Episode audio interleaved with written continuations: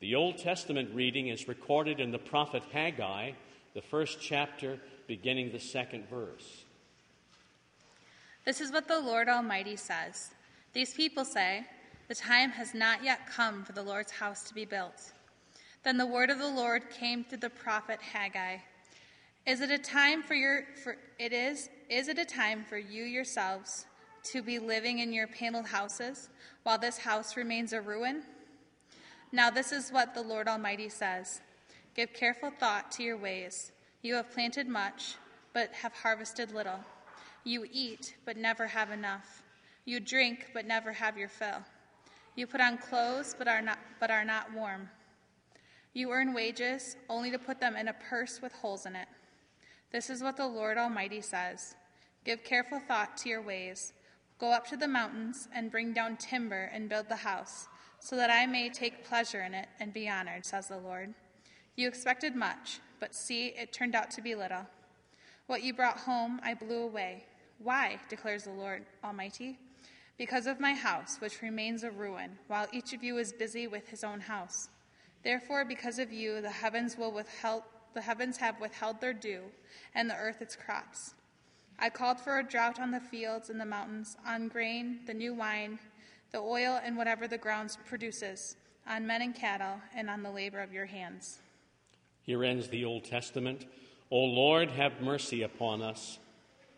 Thanks be to God.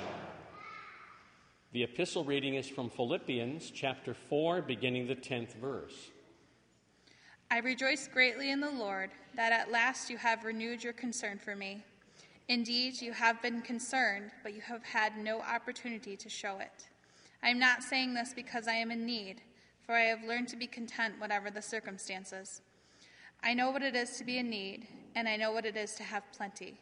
I have learned the secret of being content in any and every situation, whether well fed or hungry, whether living in plenty or in want. I can do everything through him who gives me strength.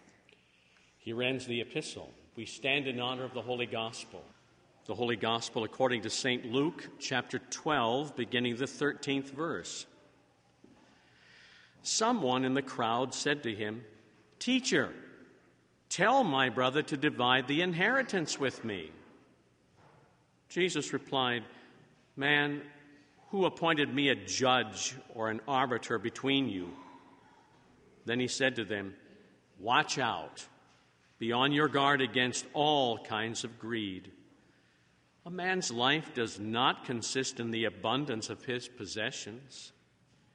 And he told them this parable The ground of a certain man, rich man, produced a good crop. He thought to himself, What shall I do? I have no place to store my crops. Then he said, This is what I'll do. I will tear down my barns and build bigger ones and there I will store all my grain and my goods.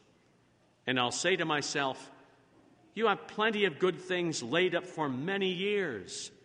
Take life easy. Eat, drink, and be merry. But God said to him, You fool, this very night your soul will be demanded from you then who will get what you have prepared for yourself? This is how it will be with anyone who stores up things for himself, but is not rich toward God. Here ends the Holy Gospel. Okay. We're going to have messy fun today. The big word today is contentment. When you go out for Halloween, how many of you will use a bag this size? Nobody? How about a bag this size?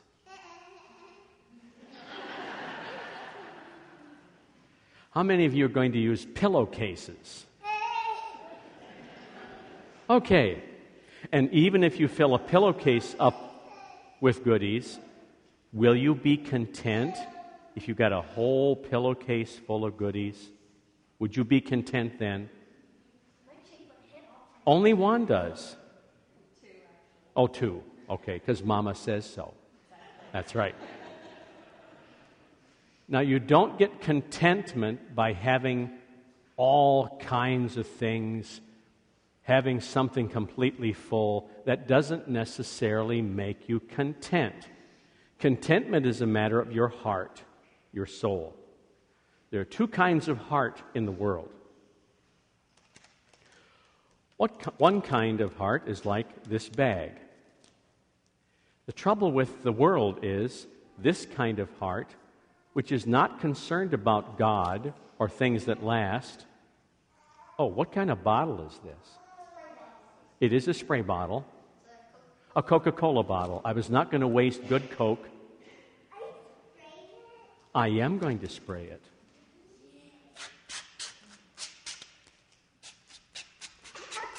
The heart that gets.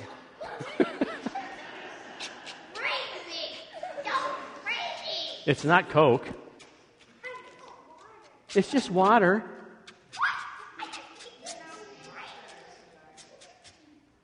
The heart that gets the heart that gets selfish and is concerned with things is like this bag. It's wet. Now, if you try putting something in a wet bag, how much can you hold? Well, not much, especially since selfishness wants more worldly things. Oh, my.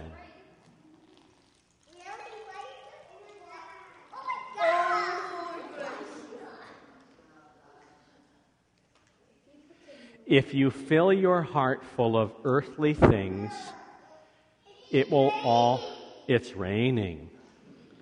It will all leak out and you will feel very uncontented. As much as I would fill this and fill it over and over, it won't get better. In fact, uh oh, the leak is getting worse. Okay, I'm going to set it down before we have an accident. So, contentment is not getting a bunch of worldly things, it's like a wet bag. In fact, if your bag is soaked with selfishness, and God would actually come along and try to give you a blessing, I wonder how many of these it can hold. I better quit while I'm ahead. I might have a big splash. On the other hand, the other heart is the kind of heart God gave you first at your baptism. This heart is not concerned with getting all kinds of earthly things. God promises you your daily bread, the necessary things for life food, clothing, family, all necessary things. This is a strong heart that trusts that God takes care of everything, and therefore it's ready to handle many of God's blessings.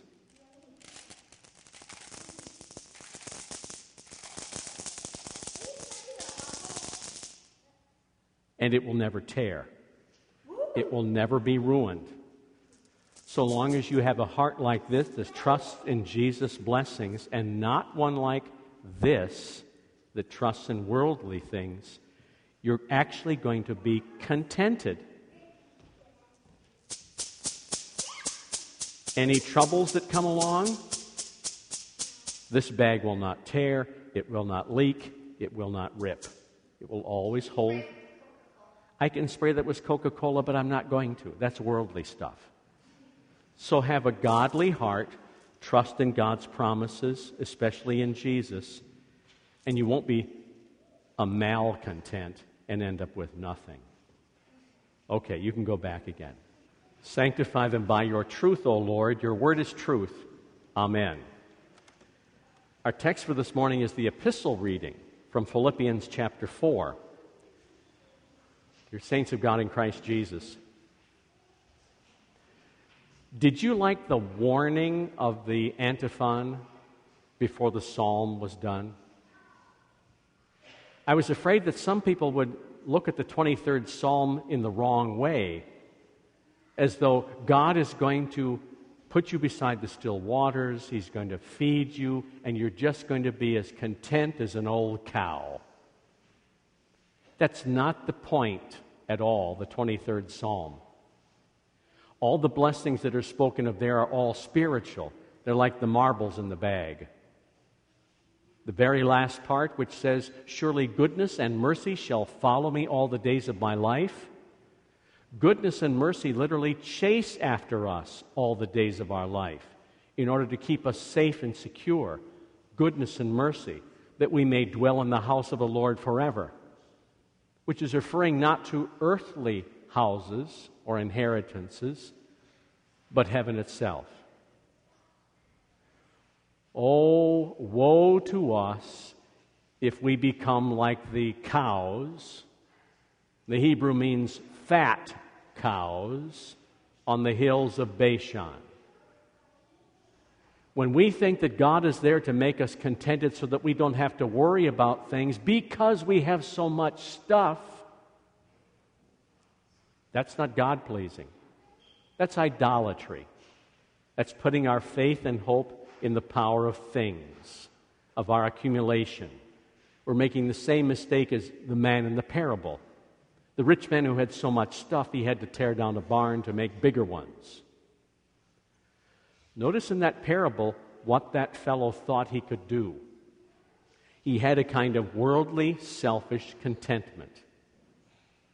Soul, he said, you've got all kinds of good things for many years. For what purpose?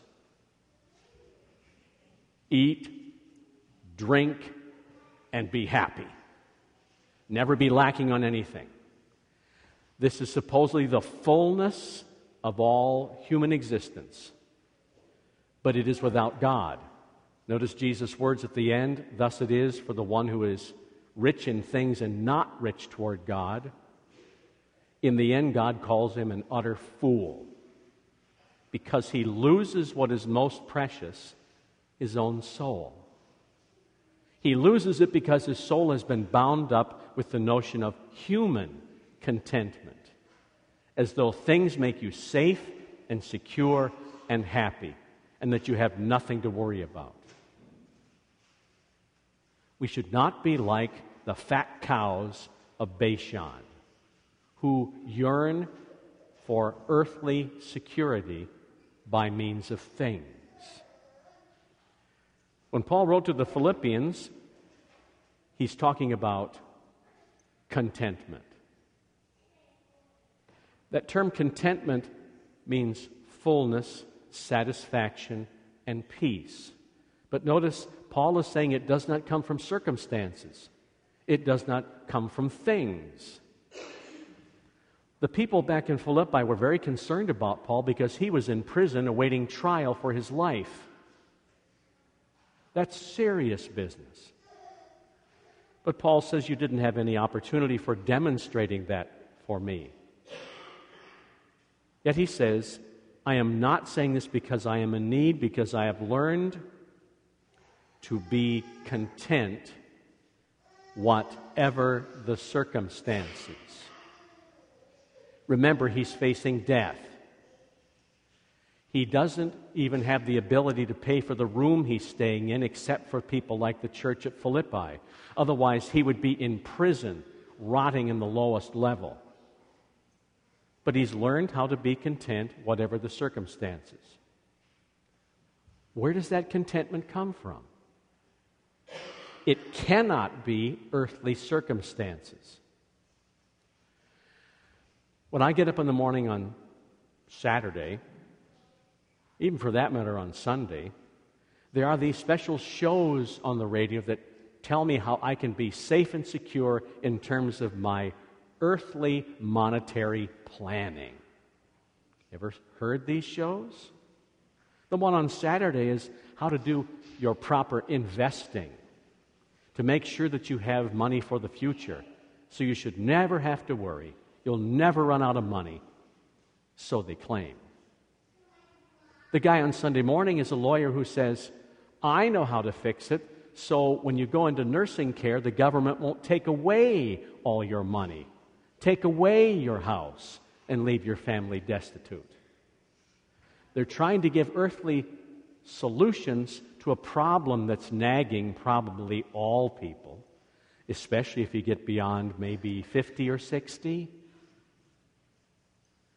My contentment does not have to do with those kind of things. I am Scottish. I don't waste stuff. That's fine. But I shouldn't find my contentment in being a tightwad. You get the idea? My contentment has to do with Christ Jesus and his care of me. He's learned to be content whatever the circumstances. I know what it is to be in need. He says he's actually experienced it. And the term for need means dire need. Paul has gone hungry in the past. He's had very difficult times. He's been in danger from robbers and from many of his trips. He mentions all the shipwrecks that he had gone through. He wrote that to the Corinthians. And yet, in those needs, he was always content. I know what it is to have plenty, on the other hand. The plentiness did not stop him from doing his main work, which gave him satisfaction, that is, proclaiming the good news of Christ Jesus. What does it profit a man, after all, Jesus once said, if he gains the whole world, yet loses his own soul? Paul says, I've learned the secret of being content in any and every situation, whether well fed or hungry, living in poverty or in want. What is necessary for contentment is not something you can provide. As I told the children, you have to have this good, strong bag to hold God's blessings. This is a picture of the believing heart that trusts your Heavenly Father's care and Jesus' redemption fully gained for you. So that when the time comes that you have to forfeit your life, as in the parable, you won't lose it all. You'll have all of God's blessings, even into eternal life. Your faith in Christ, that the Spirit first began and created in baptism, is what enables you to continue to receive God's blessings and not to try to substitute earthly things as though that can make you safe and secure. The final verse is badly quoted and is terribly used.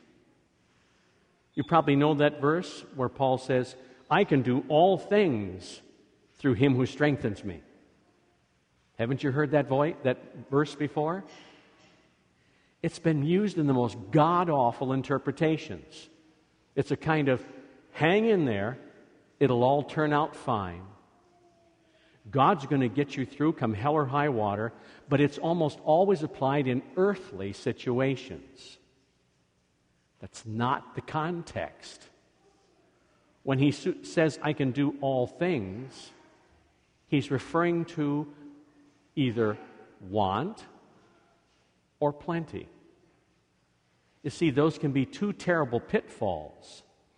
If you're in want, you may be tempted to think that God is not taking care of you and lose your faith. Or if you're in times of riches, you may say, I don't need God. I got everything banked away nice and safe. Paul says, I can do everything, that is, everything having to do with Christ and his kingdom, through him who continues to strengthen me. Part of the blessings that we receive in the soul bag has to do with the promises of God's Word. By them, the Holy Spirit keeps us strong and secure. So in the end, what's the worst that could happen to us? Some of you are wondering, what's this all about? Today is St. James of Jerusalem Day. There was James the Less, our church is named after him. James the Greater, we're not named after him. This is James of Jerusalem, the half brother of Jesus. He is the one, by the way, who is the head of the church right after the time of, the, of Christ Jesus, not Peter. James is the head of the church. He's Jesus' own half brother. What could be better? And yet, there is the account in the book of Acts how the king decided that he should get rid of this fellow. James, the head of the church, the exalted half brother of Jesus, is murdered by Roman authorities. That's the worst that they could do to him. But in the end, what does he have? He graciously inherits the crown of eternal life. So it is for us. The time God gives us now, the abilities, all of the things that God has granted to our care is meant that we would find our satisfaction not in trying to hunker down and protect ourselves, but in freely serving our joy and satisfaction is living that fullness of a Christian life as James of Jerusalem did, and all the many other thousands of martyrs that would happen over the next 300 years after his death. Contentment is Jesus Christ. When you have that safe and secure, the world can't do anything to you. But most of all, you will find your contentment not in things, but in Christ Jesus who loves you. Amen. And the peace of God that passes understanding will keep our hearts and minds in Christ Jesus until life everlasting. Amen.